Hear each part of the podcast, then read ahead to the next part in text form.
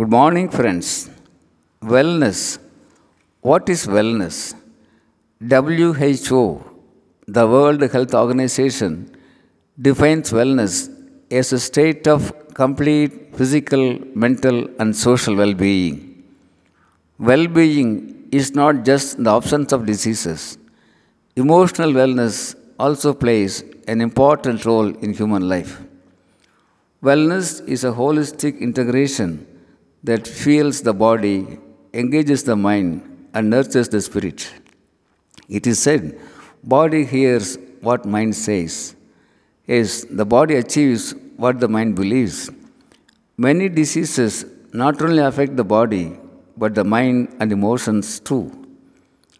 Moral support by loved ones plays a great role in healing a person.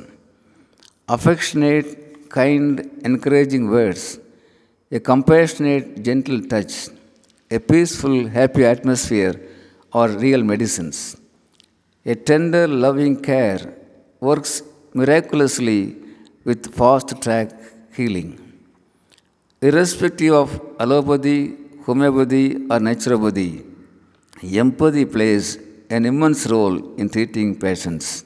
Yes, empathy plays an immense role in treating patients.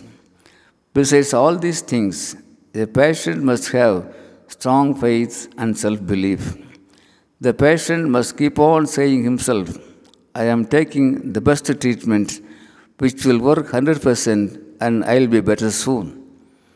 Spiritual Guru Mahatria says, where competent efforts meet faith, where medical science meets spirituality, where medication meets meditation, wellness blossoms. Friends, let's wish wellness blossom everywhere on this earth. Thank you. Aranga Gopal, Director, Shibi IAS Academy, Coimbatore.